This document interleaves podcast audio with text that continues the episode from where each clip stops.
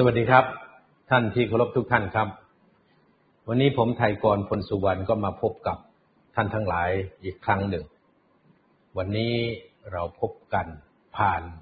รายการห้องข่าวเล่าเรื่องของพีทีวีออนไลน์ แล้วก็ได้แชร์ไปที่ Facebook นะครับ ไม่ว่าจะเป็นเพจของผมไทยกรพลสุวรรณซึ่งตอนนี้ยังไม่สามารถที่จะ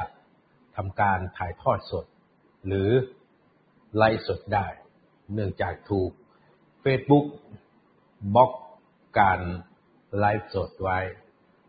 จึงต้องอาศัยการแชร์จากเพจพีทีวี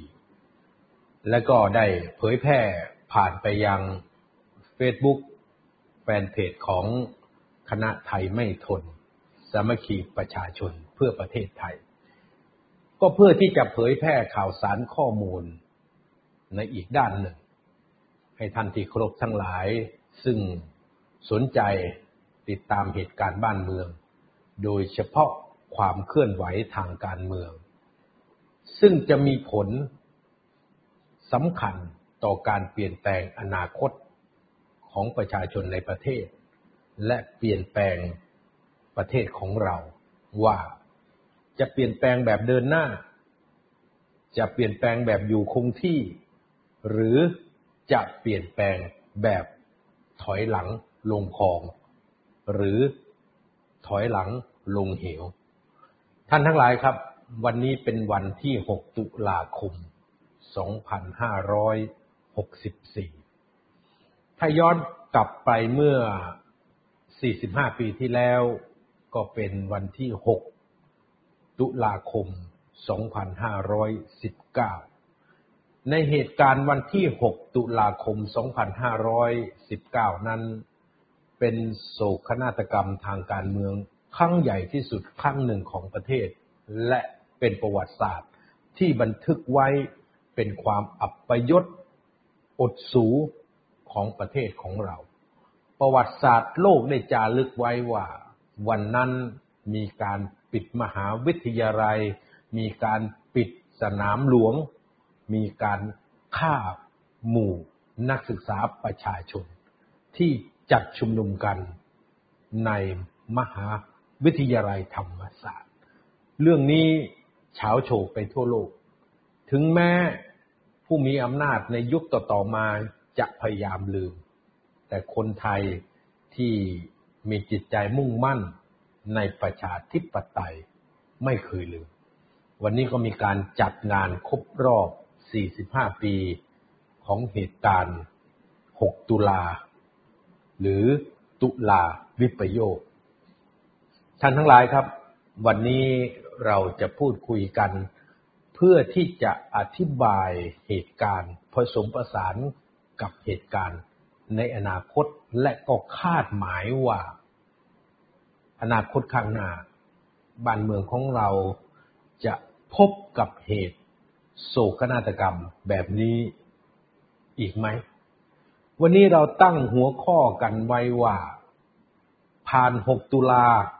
มา 45 ปีเผด็จการยังอยู่ ประยุทธ์ตัวแทนเผด็จการยังประกาศจะสืบทอดอำนาจต่อไป นี่คือหัวข้อที่เราตั้งไว้ ท่านทั้งหลายครับ อยากจะย้อนอดีตให้ท่านทั้งหลายนี่ได้เห็นวิวัฒนาการของกลุ่มเผด็จการ หรือฝ่ายอนุรักษ์นิยมเผด็จการ หรือจะเรียกว่าพวกขวาจัดก็ได้ ในเหตุการณ์เกิดขึ้น ปฏิเสธไม่ได้ว่ามันเป็นเหตุการณ์ต่อเนื่องมาจากเหตุการณ์เดือนตุลาคม 2516 นั่นคือเหตุการณ์ 14 ตุลา 2516 ซึ่งวันนั้นนักศึกษาประชาชนนักเรียนจำนวนมากนะครับ บางคนบอกว่าเกิน5แสนคน เอาละครับ จะกี่คนก็ช่าง แต่ประวัติศาสตร์โลกได้บันทึกไว้อย่างชัดเจนว่า เป็นครั้งแรกที่นักเรียนนิสิตนักศึกษาประชาชนจำนวนเป็นร้านคน ได้ออกมาเดินกระบวน เพื่อเรียกร้องรัฐธรรมนูญ เหตุการณ์บานปลายจนเกิดการประทะกันสุดท้ายเผด็จการในยุคนั้นก็คือจอมพลถนอม จอมพลประภาสและพันเอกนรงต้องเดินทาง ออกไปลี้ภัยยังต่างประเทศ วันนั้นผมบอกกับท่านทั้งหลายว่า ดูเหมือนชัยชนะจะกลับมายืนอยู่เคียงข้าง พี่น้องประชาชนที่ต้องการจะได้รัฐธรรมนูญที่เป็นประชาธิปไตย ต้องการที่จะให้ประเทศมีการปกครองแบบประชาธิปไตยจริง ๆ วันนั้นความพ่ายแพ้ของระบอบเผด็จการถนอม นลุงประพาสถือว่าเป็นจุดเริ่มต้นของขบวนการ ฟื้นฟูอำนาจของเผด็จการ ซึ่งวางแผนอย่างลึกลับซับซ้อน วันนั้นเรามีรัฐธรรมนูญปี 2517 ซึ่งก็ถือว่าเป็นรัฐธรรมนูญประชาธิปไตยฉบับหนึ่งของประเทศไทยเลยก็ว่าได้นักศึกษาได้ออกไปรณรงค์ประชาธิปไตยตามพื้นที่ชนบท ได้รับความชอบธรรมทางการเมืองสูงสุด ในการที่จะนำประเทศของเราเนี่ยก้าวเข้าสู่ประชาธิปไตย แต่แล้วท่านทั้งหลายครับ ฝ่ายอนุรักษ์นิยมเผด็จการหรือฝ่ายขวาจัด ก็มีการวางแผนอย่างซับซ้อน ประกอบกับสถานการณ์ทางการเมืองรอบบ้านเรา ไม่ว่าจะเป็นความพ่ายแพ้ของระบบ การปกครองของประเทศลาว กัมพูชา หรือแม้กระทั่งเวียดนาม ซึ่งได้พ่ายแพ้ต่อการเปลี่ยนแปลงซึ่งนำโดยพรรคคอมมิวนิสต์หรือบางประเทศก็ใช้ชื่อว่าพรรคปฏิวัติประชาชนลาว หรืออย่างในกัมพูชาก็เรียกว่าคเมรุตหรือเขมรแดงท่านทั้งหลายครับ ทฤษฎีโดมิโนก็ได้คิดขึ้น นั่นหมายความว่าประเทศในแถบอาเซียน ไม่ว่าจะเป็นเวียดนาม ลาว กัมพูชาเนี่ยเหมือนโดมิโนที่วางเรียงต่อกันไป ไทยก็เป็นโดมิโนตัวหนึ่ง เมื่อตัวโดมิโนตัวแรกล้มนั่นคือเวียดนามใต้ แพ้อย่างราบคาบต่อเวียดนามเหนือ การนำโดยท่านโฮจิมินห์ได้รวบรวมประเทศเวียดนามเข้าด้วยกันในปี 2518 โดมิโนตัวที่สองก็ล้ม นั่นคือความพ่ายแพ้ของลาวฝ่ายขวา หรือกลุ่มแนวราวลักชาติ ซึ่งนำโดยเจ้าสุวรรณภูมา และมีเจ้ามหาชีวิตลาวสีสว่างวัฒนาอยู่ในลาวฝ่ายขวานี้ด้วย พ่ายแพ้ ต่อพรรคปฏิวัติประชาชนลาว หรือแนวลาวอิสระ หรือกลุ่มพรรคคอมมิวนิสต์ของลาว ซึ่งนำโดยเจ้าสุภานุวงศ์และท่านไกสอนพมวิหาน เมื่อโดมิโนตัวที่สองล้ม โดมิโนตัวที่สามก็ล้มตาม นั่นคือการเข้ามา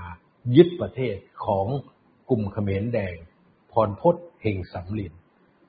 ซึ่งสมเด็จฮุนเซนในขณะนั้นก็เป็นทหารของเขมรแดง เขาจึงเกิดความหวาดกลัวกันขึ้นว่า เมื่อโดมิโนตัวที่หนึ่งก็คือเวียดนามล้มแล้ว สหรัฐอเมริกาถอนกำลังทหารออกจากเวียดนามทั้งหมด โดมิโนตัวที่สองก็คือลาวก็ล้ม โดมิโนตัวที่สามก็คือกัมพูชาก็ล้มหนีไม่พ้นโดมิโนตัวที่สี่ ก็คือประเทศไทยก็จะล้มตาม หากประเทศไทยล้มมาเลเซียโดมิโนตัวที่ห้าก็จะล้มลงไปด้วย และอาจจะลามไปถึงสิงคโปร์โดมิโนตัวที่หกนี่คือทฤษฎีโดมิโนที่คิดขึ้นและพูดกันอย่างกว้างขวางในยุคสมัยนั้น เอาละครับ ก็ด้วยความชาญฉลาดของทีมการทูตของไทยซึ่งต้องพูดไว้ให้เป็นประวัติศาสตร์นะครับ ไม่ว่าจะเป็นพลจัตวา ชาติชายชุนวันในขณะนั้น ท่านอนันต์ปัญญารชุนในขณะนั้น และสำคัญที่สุดก็คือหม่อมราชวงศ์คึกฤทธิ์ปราโมทนายกรัฐมนตรีในขณะนั้น นั่นคือปี 2518 ก็ได้เปิดสัมพันธ์ทางการทูตกับสาธารณรัฐประชาชนจีน ก็คือเปิดสัมพันธ์ทางการทูตกับปักกิ่ง ซึ่งมีท่านประธานเหมาเจ๋อตุง ท่านโจเอินไหล ซึ่งเป็นผู้นำสำคัญของพรรคคอมมิวนิสต์จีนก็ให้การต้อนรับ ท่านทั้งหลายครับ โดมิโนตัวที่สี่ก็คือประเทศไทยยังไม่ล่มแต่สถานการณ์ในวันนั้นพรรคคอมมิวนิสต์แห่งประเทศไทย ซึ่งประกอบด้วยกรมการเมืองนะครับ ฝ่ายการเมืองสองกองทัพ ปลดแอกประชาชนแห่งประเทศไทย ก็คือกองทัพที่ขึ้นอยู่กับพรรคคอมมิวนิสต์และสามแนวร่วมก็คือชาวนากรรมกรทั้งหมด แม้กระทั่งนักศึกษาเองเนี่ยก็เริ่มเคลื่อนไหวทางการเมืองต่อเนื่องหนักขึ้นหนักขึ้น จนกระทั่งรัฐบาลของหม่อมราชวงศ์เสนีประธานโทษครับหม่อมราชวงศ์คึกฤทธิ์ปาโมทต้องประกาศยุบสภา และมีการเลือกตั้ง การเลือกตั้งครั้งนั้นก็ได้พรรคประชาธิปัตย์นะครับ ก็คือหม่อมราชวงศ์เสนีปราโมทซึ่งเป็นพี่ชายของหม่อมราชวงศ์คึกฤทธิ์ปราโมทก็ก้าวขึ้นเป็นนายกรัฐมนตรีในช่วงประมาณเดือนประมาณปี 2519 ก่อนเกิดเหตุการณ์ 6 ตุลา 2519 ท่านทั้งหลายครับ การเคลื่อนไหวของนักศึกษาประชาชนในยุคนั้นในสมัยนั้นก็ถือว่าถูกใส่ร้ายป้ายสีจากกลุ่มเผด็จการอนุรักษ์นิยมทั้งหลายแหละ ว่าเป็นคอมมิวนิสต์บ้าง ต้องการจะเปลี่ยนแปลงการปกครองในประเทศไทยบ้าง การใส่ร้ายป้ายสีก็ดำเนินเรื่อยมา จนกระทั่งมีการจัดชุมนุม ในรายละเอียดท่านทั้งหลายรู้อยู่แล้ว แต่ผมเนี่ยจะอธิบายในเชิงการเมืองให้ท่านได้รับทราบ หลังความพ่ายแพ้ของฝ่ายอนุรักษ์นิยมเผด็จการหรือเผด็จการทหารเมื่อตุลาคม 2516 กลุ่มนี้ก็พยายามที่จะคิดอยู่ตลอดเวลาว่าจะกลับเข้ามามีอำนาจได้อย่างไรนะครับ การคิด การวางแผนอยู่ตลอดเวลา ที่ต้องการจะกลับเข้ามามีอำนาจนั้น ก็มีการสร้างเหตุการณ์มีเหตุการณ์ต่างๆ ส่วนใหญ่ก็จะล้อและก็สร้างความฉงนสงสัย พร้อมกับการโฆษณาชวนเชื่อให้พี่น้องประชาชนทั้งประเทศ มองนักเรียนนิสิตนักศึกษาประชาชนในสายตาที่หวาดระแวง จนกระทั่งมีคำกล่าวอ้างที่บอกว่าพระพิสุรูปหนึ่งได้พูดว่าข้าคอมมิวนิสต์ไม่บาปก็เป็นคำที่แพร่กระจายและก็โฆษณาชวนเชื่อออกไป มีการจัดตั้งลูกเสือชาวบ้าน มีการจัดตั้งกลุ่มนวพล มีการจัดตั้งกลุ่มกระทิงแดง ซึ่งรวมทั้งกรรมกร นักเรียนอาชีวะก็ เข้าไปอยู่ในกลุ่มเหล่านี้ กลายเป็นมวลชนขวาจัดที่นิยมใช้ความรุนแรง มองนักเรียนนิสิตนักศึกษาประชาชนเป็นศัตรู เป็นคนที่จะทำลายชาติบ้านเมือง นี่คือการใส่ความคิด การวางความคิดให้คนในยุคนั้นในสมัยนั้นได้คิดได้เชื่ออย่างนี้ แล้วเหตุการณ์ก็เหมือนกับการวางแผน อันแยบยนก็เกิดขึ้น นั่นคือการเข้ามาในประเทศไทยของอดีตเผด็จการคนสำคัญก็คือจอมพลถนอมกิติกจร จอมพลถนอมกิติกจรบวชเป็นสามเณรเข้ามาในประเทศไทย ในช่วงก่อนเกิดเหตุการณ์ 6 ตุลา 19 กลายเป็นว่าการเดินทางเข้ามาในประเทศไทยของสามเณรถนอม หรือจอมพลถนอมกิติกจรนั้น สร้างความเดือดดาลสร้างความโกรธแค้นให้กับนักศึกษาประชาชนที่ต้องการที่จะจัดการกับเผด็จการนี่โกรธแค้น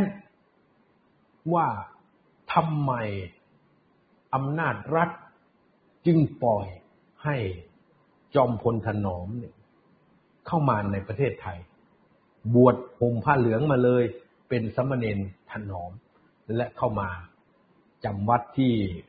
วัดบวรราชนิเวศ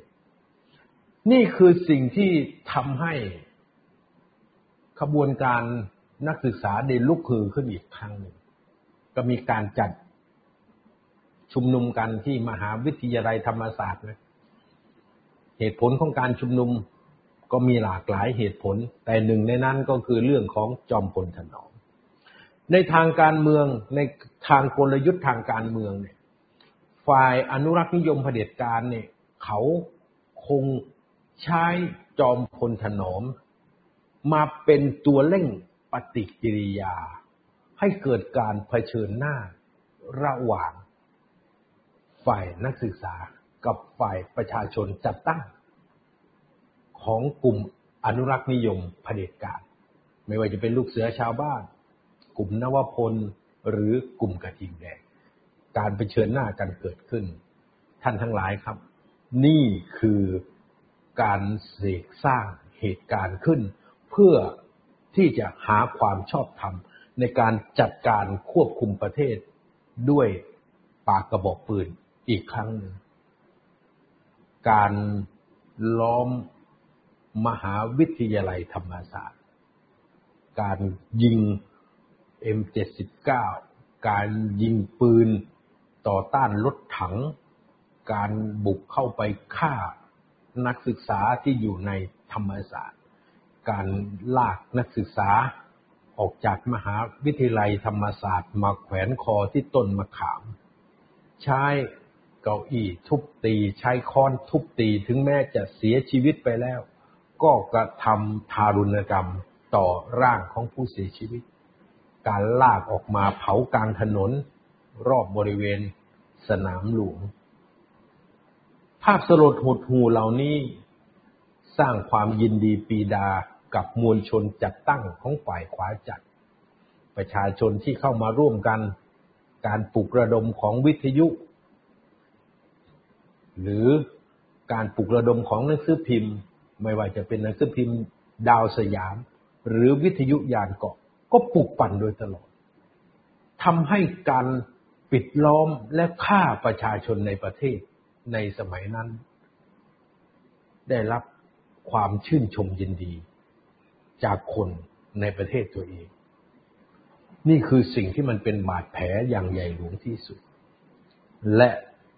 ในเย็นวันนั้นเองก็มีการประกาศ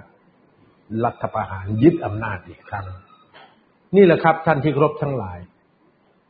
มันเป็นแผนการในการสร้างความชอบธรรมในการรัฐประหาร โดยใช้ชีวิตของนักศึกษาประชาชนที่เข้าร่วมชุมนุมในวันนั้นเป็นเครื่องเส้นสังเวยให้ความชอบธรรมนี้มันเกิดขึ้น ขบวนการหลังการรัฐประหารนั้น ฝ่ายอนุรักษ์นิยมเผด็จการก็ครองอำนาจต่อมา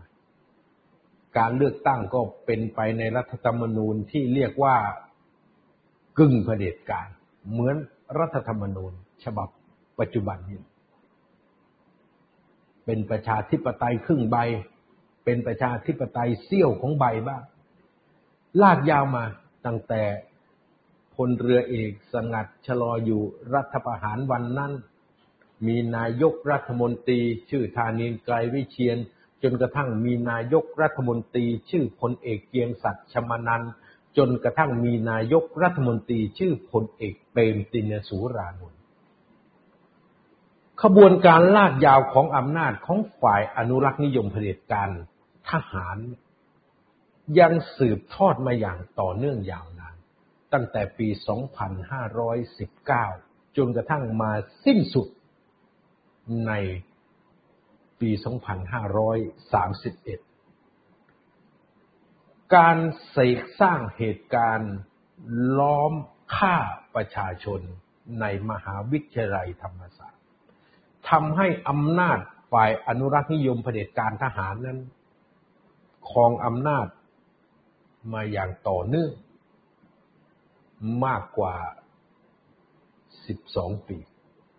จากปี 19 จนกระทั่ง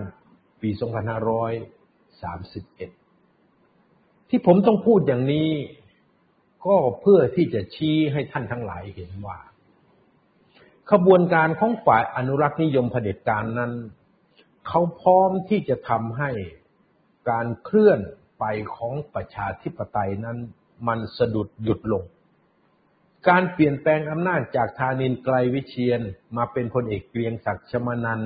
จากเกรียงศักดิ์ชมานันมาเป็นเปรมตินสูรานนท์นั้น เปลี่ยนเฉพาะตัวผู้นำแต่โครงสร้างอำนาจรัฐ องคาพยพทั้งหมดของฝ่ายอนุรักษ์นิยมเผด็จการนั้น ไม่เปลี่ยนครับ เปลี่ยนแต่ตัวผู้นำนี่คือสิ่งที่ฝ่ายอนุรักษ์นิยมเผด็จการเนี่ย ได้สร้างสรรค์เกมเพื่อรักษาอำนาจของตนเอง โดยใช้กลยุทธ์นี้มาโดยตลอด ท่านทั้งหลายครับ เมื่อพลเอกชาติชายชุนหวัน ขึ้นเป็นนายกรัฐมนตรีและกลุ่มทหาร จากจปร5รุ่น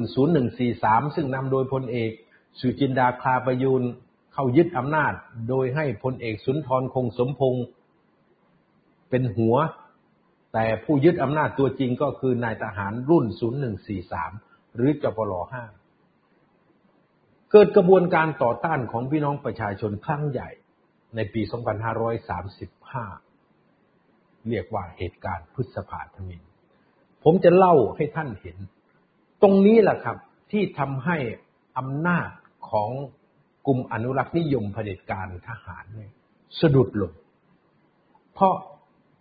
การเปลี่ยนอำนาจจากองคาพยพของอนุรักษ์นิยมเผด็จการทหารนั้นอำนาจก็มาอยู่ในมือของพรรคการเมือง ถึงแม้ว่ายังไม่เป็นประชาธิปไตย แต่ด้วยการเสียสละของพี่น้องประชาชนในยุคพฤษภาธมินปี 2535 จึงทำให้เรานี่สามารถจะสถาปนา รัฐธรรมนูญที่ดีที่สุด ฉบับหนึ่งของประชาชนขึ้นมา นั่นคือรัฐธรรมนูญปี 2540 และเราก็ได้ใช้รัฐธรรมนูญฉบับนี้ในการเลือกตั้งปี 2544 การเมืองก็เปลี่ยน แต่ท่านทั้งหลายครับ เพียงแค่สี่ปีกว่า กลุ่ม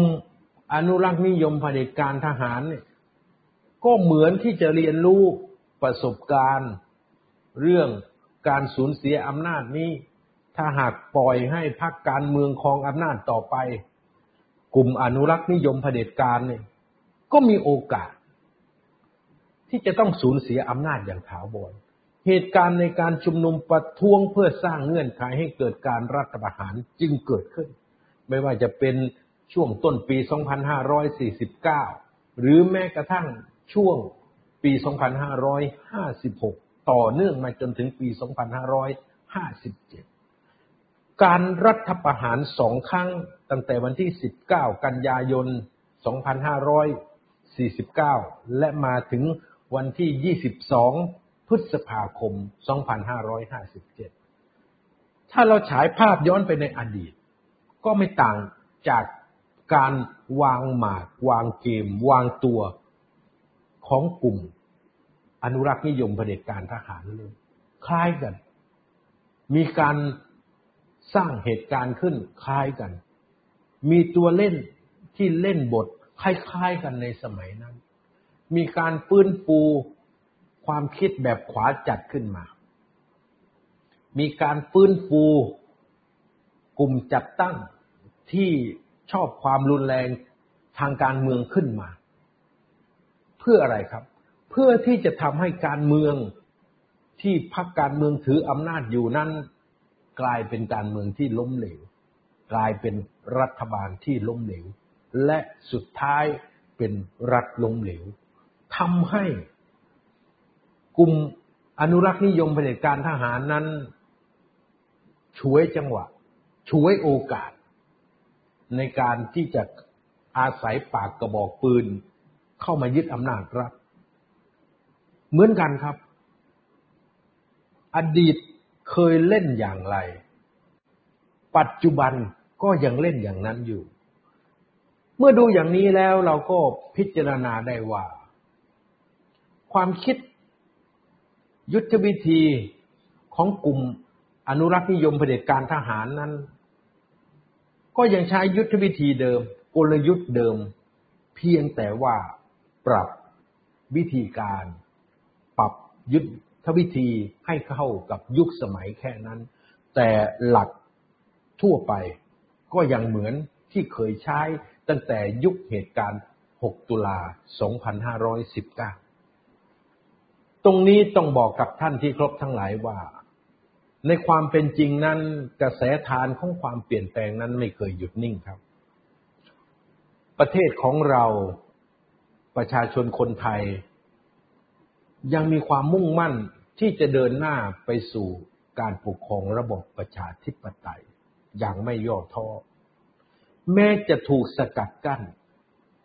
ไม่ว่าจากเหตุการณ์ 6 ตุลา 19 ไม่ว่าจากเหตุการณ์พฤษภาธรรมิน ไม่ว่าจากเหตุการณ์ปี 2549 ปี 2552 ปี 2553 จนถึงกระทั่งปี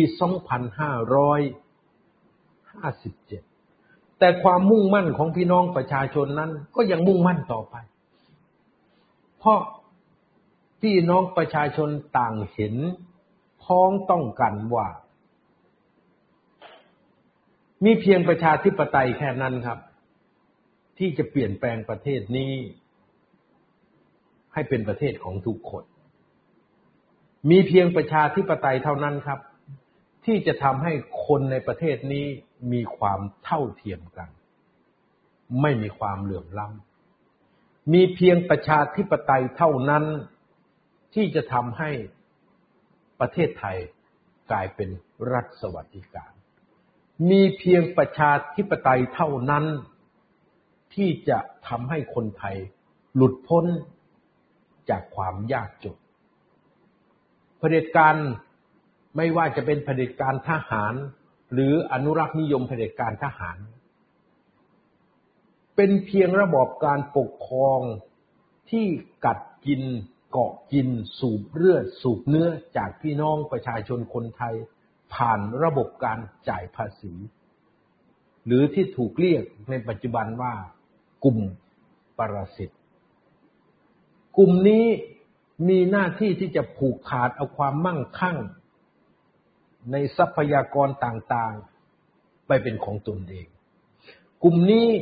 ต้องการที่จะแบ่งเงินภาษีอากร ซึ่งเป็นเงินที่พี่น้องประชาชนทั้งประเทศได้จ่าย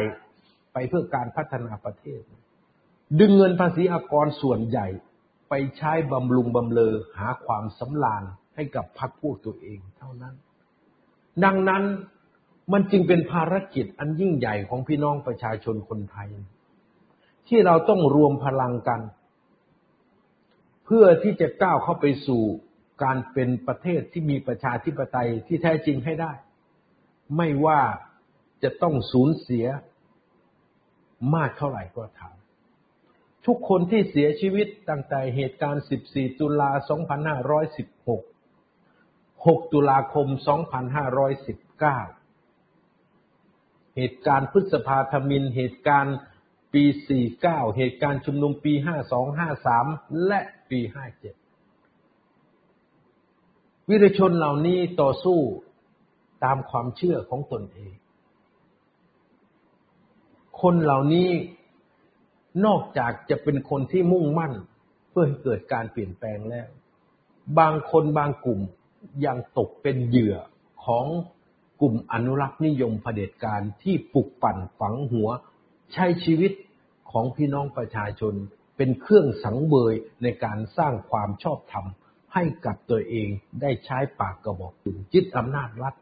นี่คือสิ่งที่เราต้องเปลี่ยน ดังนั้นวันนี้ท่านทั้งหลายครับ มันได้ถึงเวลาที่พี่น้องประชาชนคนไทยทั้งประเทศ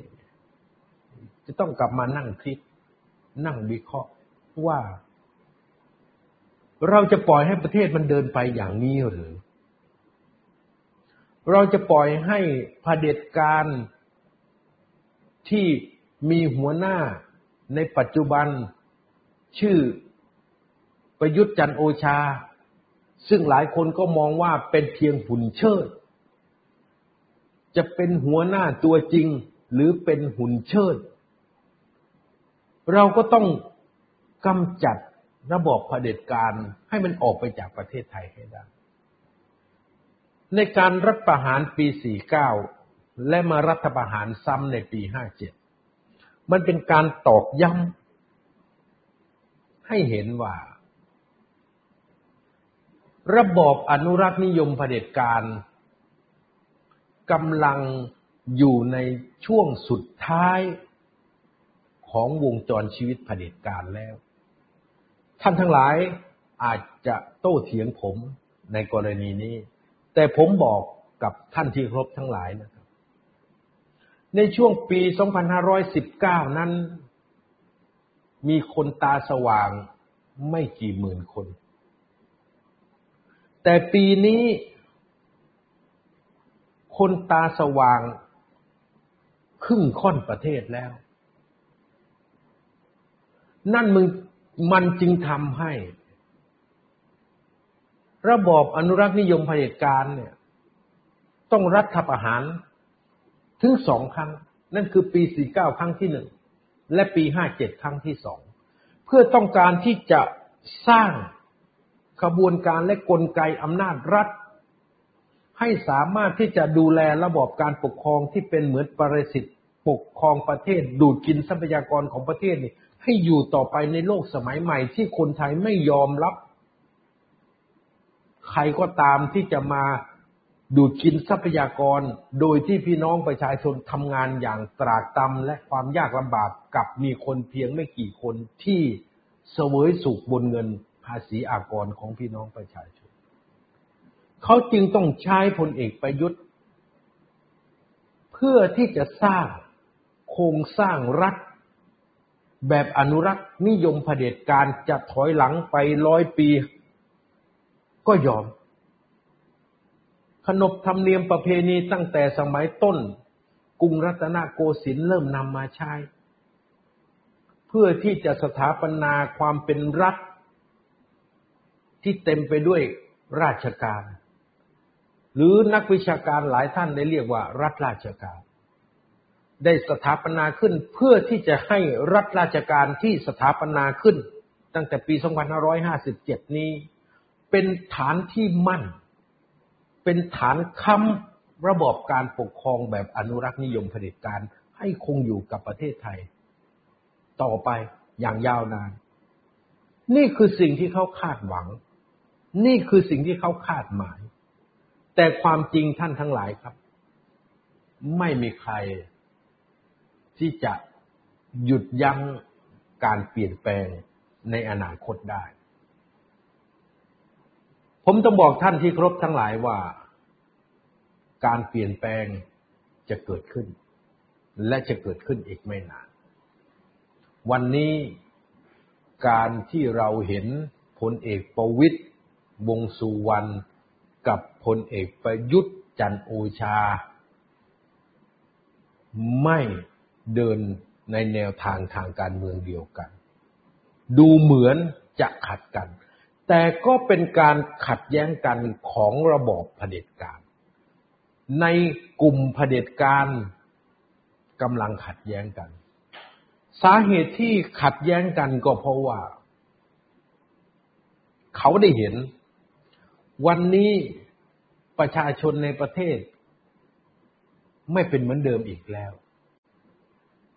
วันนี้ประชาชนไม่ยอมให้มีระบบอนุรักษ์นิยมเผด็จการครอบงำทางการเมืองครอบงำผลประโยชน์ แย่งชิงเอาผลประโยชน์ไปจากพี่น้องประชาชน ให้มีอยู่ต่อไปอีกแล้วมันจึงเกิดความกลัวขึ้น กลัวว่าตนเองจะถูกกวาดออกจากอำนาจ ทั้งโครงสร้าง เรื่องนี้ผมต้องอธิบายให้ท่านที่ครพทั้งหลายฟังว่า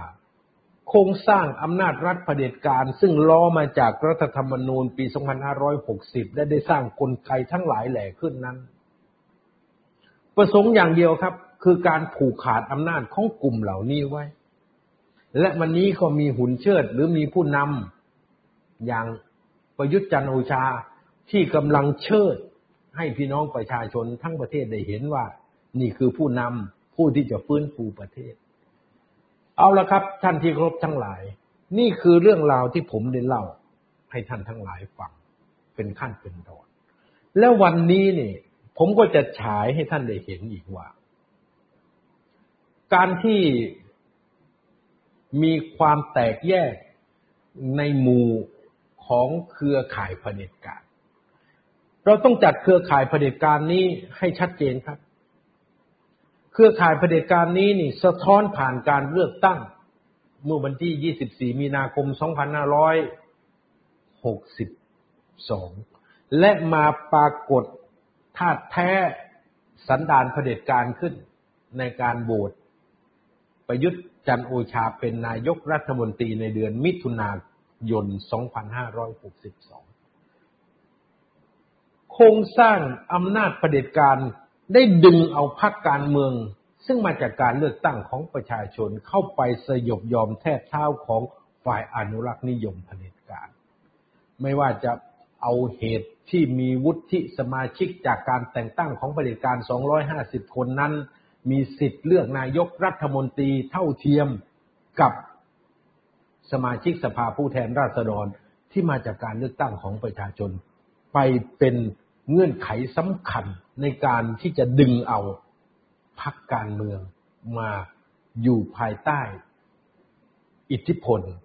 มาอยู่ภายใต้อำนาจการบงการของเผด็จการ วันนั้นพรรคพลังประชารัฐพรรคประชาธิปัตย์พักภูมิใจไทยพักชาติไทยพัฒนา และพักเล็กพักน้อยอีก ได้แสดงท่าแท้ตัวตนของตนเองแล้วว่าสยบยอมต่ออำนาจฝ่ายอนุรักษ์นิยมเผด็จการทหาร ซึ่งมีประยุทธ์จันทร์โอชาเป็นผู้นำท่านทั้งหลายครับ แต่ในโครงสร้างทางการเมืองซึ่งประชาชนเข้าไปมีส่วนร่วม ผ่านพรรคการเมือง ก็ยังมีพรรคการเมืองฝ่ายประชาธิปไตยที่ต่อสู้ คัดง้างกับฝ่ายอนุรักษ์นิยมเผด็จการเนี่ยอย่างเต็มที่ และพี่น้องประชาชนได้ออกมาเคลื่อนไหว อย่างที่ผมได้เล่าให้ท่านทั้งหลายฟังนะครับ ในช่วงประมาณปลายปี 2562 จนถึงปัจจุบัน มันทำให้เกิดความแตกแยกเกิดขึ้นในหมู่ ผู้นำฝ่ายอนุรักษ์นิยมเผด็จการ ตอนนี้ฝ่ายอนุรักษ์นิยมเผด็จการเนี่ยได้แบ่งออกเป็นสี่ส่วนใหญ่ส่วนที่หนึ่งก็คือส่วนที่มาอยู่กับประยุทธ์จันโอชา ส่วนที่สองก็คือส่วนที่ไปอยู่กับประวิตยวงสุวรรณ ส่วนที่สามก็คือส่วนที่ไปอยู่กับพรรคที่เข้ามาร่วมสนับสนุนประยุทธ์ไม่ว่าจะเป็นพรรคประชาธิปัตย์พรรคภูมิใจไทย หรือพรรคชาติไทยพัฒนา ส่วนที่สี่ซึ่งก็เป็นส่วนสำคัญครับ ก็คือผู้บงการ หรือผู้ที่เล่นการเมืองหลังฉากในสี่ส่วนนี้ก็มีความคิดอ่านทางการเมือง ที่แตกต่างกัน ความคิดอ่านทางการเมืองของประยุทธ์จันโอชาก็คือเชื่อว่ามีเพียงตนเองเท่านั้น คือมีเพียงประยุทธ์จันโอชาเท่านั้นที่สามารถจะประคับประคองให้ระบอบการปกครองแบบอนุรักษ์นิยมเผด็จการที่สวมเสื้อคลุมประชาธิปไตย หรือสุนัขจิงจอกที่เอาหนังราชสีมาห่อหุ้มของห่อหุ้มร่างของตนเอง ให้ตนเองกลายเป็นราชสีนั้น มีเพียงประยุทธ์เท่านั้นที่จะปกป้องคุ้มครองระบบเผด็จการอนุรักษ์นิยมแบบนี้ไว้ให้ได้ และจะสามารถสืบทอดอำนาจของฝ่ายอนุรักษ์นิยมเผด็จการให้มีอำนาจครอบงำและกัดกินประเทศของเราต่อไป นี่กลุ่มที่หนึ่งที่อยู่กับประยุทธ์นี่เชื่ออย่างนี้ กลุ่มที่สองกลุ่มที่มากับพลเอกประวิตย กลุ่มที่มากับพลเอกประวิตยนี่เขาเชื่อ เชื่อว่าประยุทธ์จะเป็นคนที่ทำให้ระบอบอนุรักษ์นิยมเผด็จการทหารนั่นมันล่มสลาย เพราะความไม่เอาไหนความไม่ฉลาดและความโง่ของพลเอกประยุทธ์ จะทำให้เกิดการแพ้การเลือกตั้งครั้งใหญ่หากมีการเลือกตั้งในอนาคต กลุ่มของพลเอกประวิตยจึงพยายามที่จะต้องเปลี่ยนประยุทธ์ออกและเอา ตัวใหม่มาเชิด เอาคนใหม่ขึ้นมาเชิด ถึงแม้กระทั่งมีการพูดกันว่า ถ้าหากว่าไม่มีใครจะเป็นนายกได้ก็จะเอาน้องชายของพลเอกประวิตยคือคือพลเอกพัชรวาทวงสุวรรณนี่แหละขึ้นเป็นนายกรัฐมนตรีในการเลือกตั้งครั้งหน้า นี่พูดกันไปไกลถึงขนาดนี้นะครับทำไมสองกลุ่มนี้ถึงเชื่อไม่เหมือนกัน เพราะเขาเห็นไม่เหมือนกันไงครับพลเอกประยุทธ์มีมุมมองจากจุดที่ตัวเองยืนอยู่ และคนรอบข้างที่คอยเฉลียคอยไปจบสอพอส่วนกลุ่มของพลเอกประวิตยมองจากมุมมองผู้ที่ต้องการจะรักษาอำนาจไว้ให้ได้ และมองว่าประชาชนนี่มีแต่ถมถุยและเกียรติชังพลเอกประยุทธ์ นี่คือมุมมองของฝ่ายพลเอกประวิตยดังนั้นเนี่ยเหตุการณ์ต่างๆ นานานั้นจึงปรากฏขึ้น วันนี้ประยุทธ์ประกาศจะเป็นนายกรัฐมนตรีรอบที่สาม และพร้อมไม่ขัดข้อง ที่จะให้พักพลังประชารัฐ เสนอชื่อตัวเอง ไปเป็น แคนดิเดตนายกในการเลือกตั้งครั้งหน้า ซึ่งประยุทธ์ก็จะยืดการเลือกตั้งครั้งนี้ หรือยืดการยุบสภาไปให้ได้จนถึงปี 2565 และยังสำทับต่อไปว่า ตัวเขาเองไม่ได้กังวลเรื่องคุณสมบัติที่จะขัดรัฐธรรมนูญมาตรา 158 ซึ่งไม่ให้นายกรัฐมนตรีดำรงตำแหน่งเกิน 8 ปี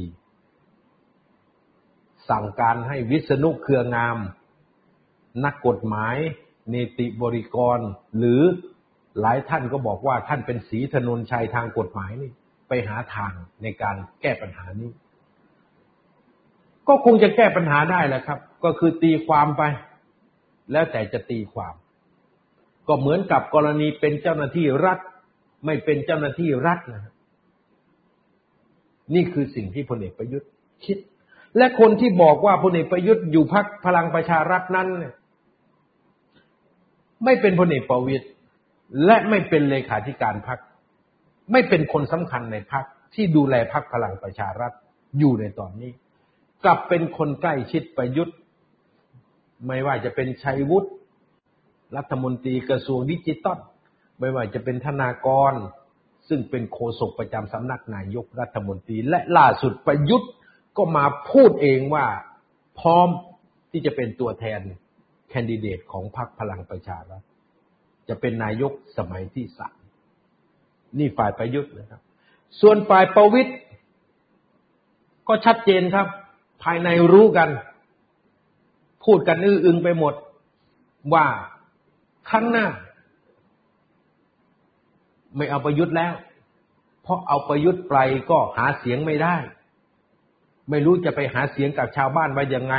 จะบอกว่าประยุทธ์จะทำให้ประเทศชาติดีขึ้น ชีวิตความเป็นอยู่ของประชาชนดีขึ้น ไม่ยากจนก็เป็นไปไม่ได้ เพราะตั้งแต่ประยุทธ์เป็นนายกตั้งแต่ปี 2557 จนถึงปัจจุบัน ประชาชนยากจนลงประเทศชาติมีแต่ความวิบัติ มีแต่หายนะเกิดขึ้นกับชาติบ้านเมือง เศรษฐกิจก็แทบจะ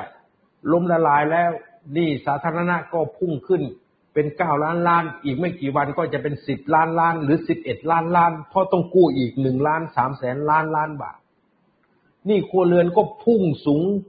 เกือบจะเท่า GDP ของประเทศ GDP ของประเทศมีอยู่18ล้านล้านบาท วันนี้หนี้สินหนี้ครัวเรือนของพี่น้องประชาชน ซึ่งไม่เกี่ยวกับหนี้สาธารณะ พุ่งขึ้นสูงมากกว่า14ล้านล้านบาท ท่านทั้งหลายครับ เหมือนคนคนหนึ่งเป็นหนี้หาเงินได้ร้อยหนึ่งเป็นหนี้อยู่แปดสิบบาท มันก็เหลือเงินใช้แค่ยี่สิบบาทใช่ไหมครับ นี่ก็เหมือนกัน ผิดพันมวลรวมของประเทศหรือ GDP นี่มีมูลค่าทั้งสิ้นสิบแปดล้านล้าน แต่เรามีหนี้ของครัวเรือนคือหนี้เอกชนนะครับหนี้ของประชาชนนี่ไม่ได้หนี้ประเทศนะ ไม่เกี่ยวกัน สิบสี่ล้านล้าน แต่ถ้าหากเอาหนี้ของประชาชนทั้งประเทศหนี้ส่วนตัวของประชาชนไปรวมกับหนี้ประเทศสิบสี่ล้านล้านบวกกับอีกสิบล้านล้านที่จะเกิดขึ้นในอนาคตอีกไม่กี่เดือนข้างหน้าเนี่ย เราจะมีหนี้มากกว่าผิดพันมวลรวมในประเทศนะครับ เราจะมีหนี้มากกว่ายี่สิบสี่ล้านล้านบาท แต่เราทำมาหาเงินกันได้แค่สิบแปดล้านล้านบาท เราติดลบ เราขาดทุนหนี้ท่วมหัวประเทศหนี้ท่วมหัวประชาชนไปอีกหกล้านล้านบาท นี่เขามองกันอย่างนี้ครับ มันจึงทำให้ฝ่ายพลเอกประวิตยเนี่ย ไม่ได้ ต้องการจะเอาพลเอกประยุทธ์เป็นนายกอีกแล้ว นี่มามองกลุ่มพรรคประชาธิปัตย์เขาก็มองว่าโอกาสของประยุทธ์ก็หมดแล้วเหมือนกัน ประชาธิปัตย์จึงชิงเปิดตัวจุลิน ว่าจะเป็นแคนดิเดตนายกรัฐมนตรี เพราะอะไรครับ เพราะพรรคประชาธิปัตย์นี่ลงสำรวจพื้นที่เกือบทั้งหมดแล้ว และรู้ว่าประชาชนไม่เลือกอีกแล้ว ประยุทธ์ ประชาชนไม่เอาแล้ว เบื่อแล้ว ดังนั้นเมื่อมองไปที่พรรคพลังประชารัฐก็ไม่มีตัวเด่นเพียงพอที่จะเป็นนายกรัฐมนตรีได้ และกลุ่มนี้เขาเป็นกลุ่มเดียวกัน ไม่ว่าจะเป็นพลังประชารัฐประชาธิปัตย์หรือภูมิใจไทยเนี่ยก็จะมีโดดเด่นเพียงจุลินลักษณะวิสิทธิ์ดังนั้นประชาธิปัตย์จึงฉวยโอกาสนี้แหละครับ ที่หวังว่าจุลิน จะได้เป็นนายกรัฐมนตรีส้มหล่น เหมือนที่หม่อมราชวงศ์คึกฤทธิ์ปาโมดเป็นในปี 2518 มีสิบแปดเสียงได้เป็นนายกพระจุลินมองว่าตัวเองมีภาพพจน์ที่ดีที่สุด ในบรรดาสี่แกนนำของกลุ่ม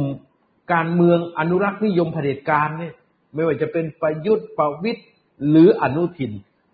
จุลินลักษณะวิสิทธิ์มองว่าตัวเองนี่มีภาพลักษณ์ดีกว่า และจุลินก็คาดหมายว่ากลุ่มประยุทธ์เอง กลุ่มของประวิตยเอง หรือกลุ่มของ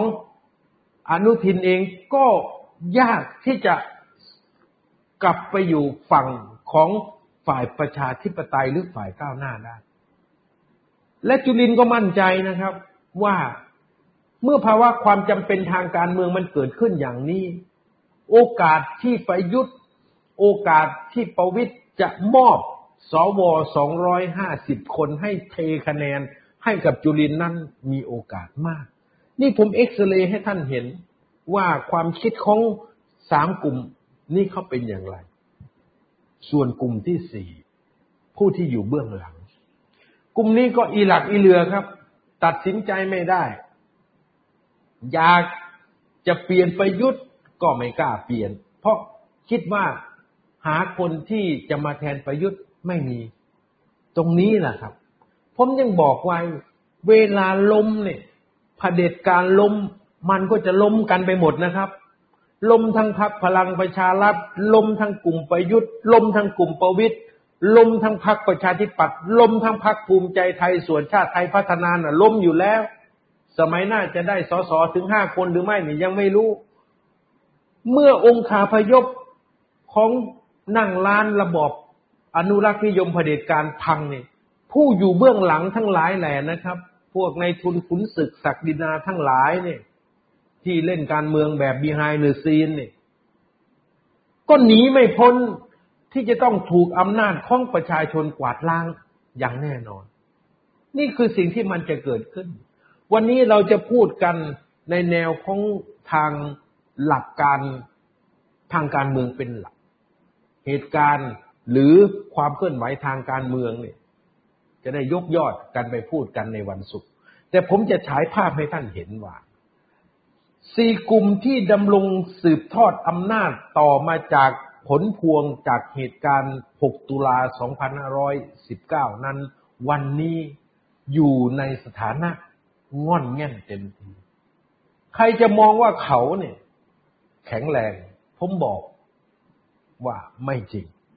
สถานะทางการเมืองของคนกลุ่มนี้นี่ง่อนแง่นจวนเจียนที่จะล้มคืนทั้งระบบ ในอีกไม่ช้า ดังนั้นเนี่ยเหตุวิบัติทางการเมืองหรือเหตุการณ์หายนะทางการเมืองที่เกิดขึ้น ที่ผ่านมา และอาจจะเกิดขึ้นอีกในอนาคตนั้นล้วนแล้วแต่จะถูกสร้างขึ้น เพื่อให้เป็นความชอบธรรมที่ระบอบอนุรักษ์นิยมเผด็จการทหารนี้ จะครองอำนาจต่อไป วันนี้ประยุทธ์จันโอชาเป็นสิ่งชำรุดทางการเมือง จุลินลักษณะวิสิทธิ์กำลังจะเสนอตัวขึ้นมา ส่วนกลุ่มของพลเอกประวิตยนั้นยังหาตัวเล่นไม่ได้ ก็มารอดูกันครับว่ามันไปมันจะเป็นไปตามที่กลุ่มอนุรักษ์นิยมเผด็จการวางแผนไว้หรือไม่ แต่ต้องบอกกับพี่น้องประชาชนทั้งหลายนะครับว่าตราบใดที่ประเทศของเรายังไม่มีประชาธิปไตย ตราบนั้นประชาชนก็ยังต้องต่อสู้ต่อไป และผมต้องบอกนะครับ ให้สลักชื่อ กลุ่มคนเหล่านี้ไว้ในบัญชีหนังสุนัขเมื่อถึงวันเลือกตั้ง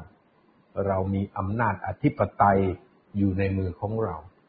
เราใช้ปากกา เอาชนะปากกระบอกปืน ใช้ปากกาเลือกคนที่อยู่ฝ่ายประชาธิปไตย ใช้ปากกา เอาชนะปากกระบอกปืน วันนี้ผมไทยกรพลสวรรค์ก็ต้องขอลาท่านที่เคารพทั้งหลายไปก่อนนะครับ สวัสดีครับ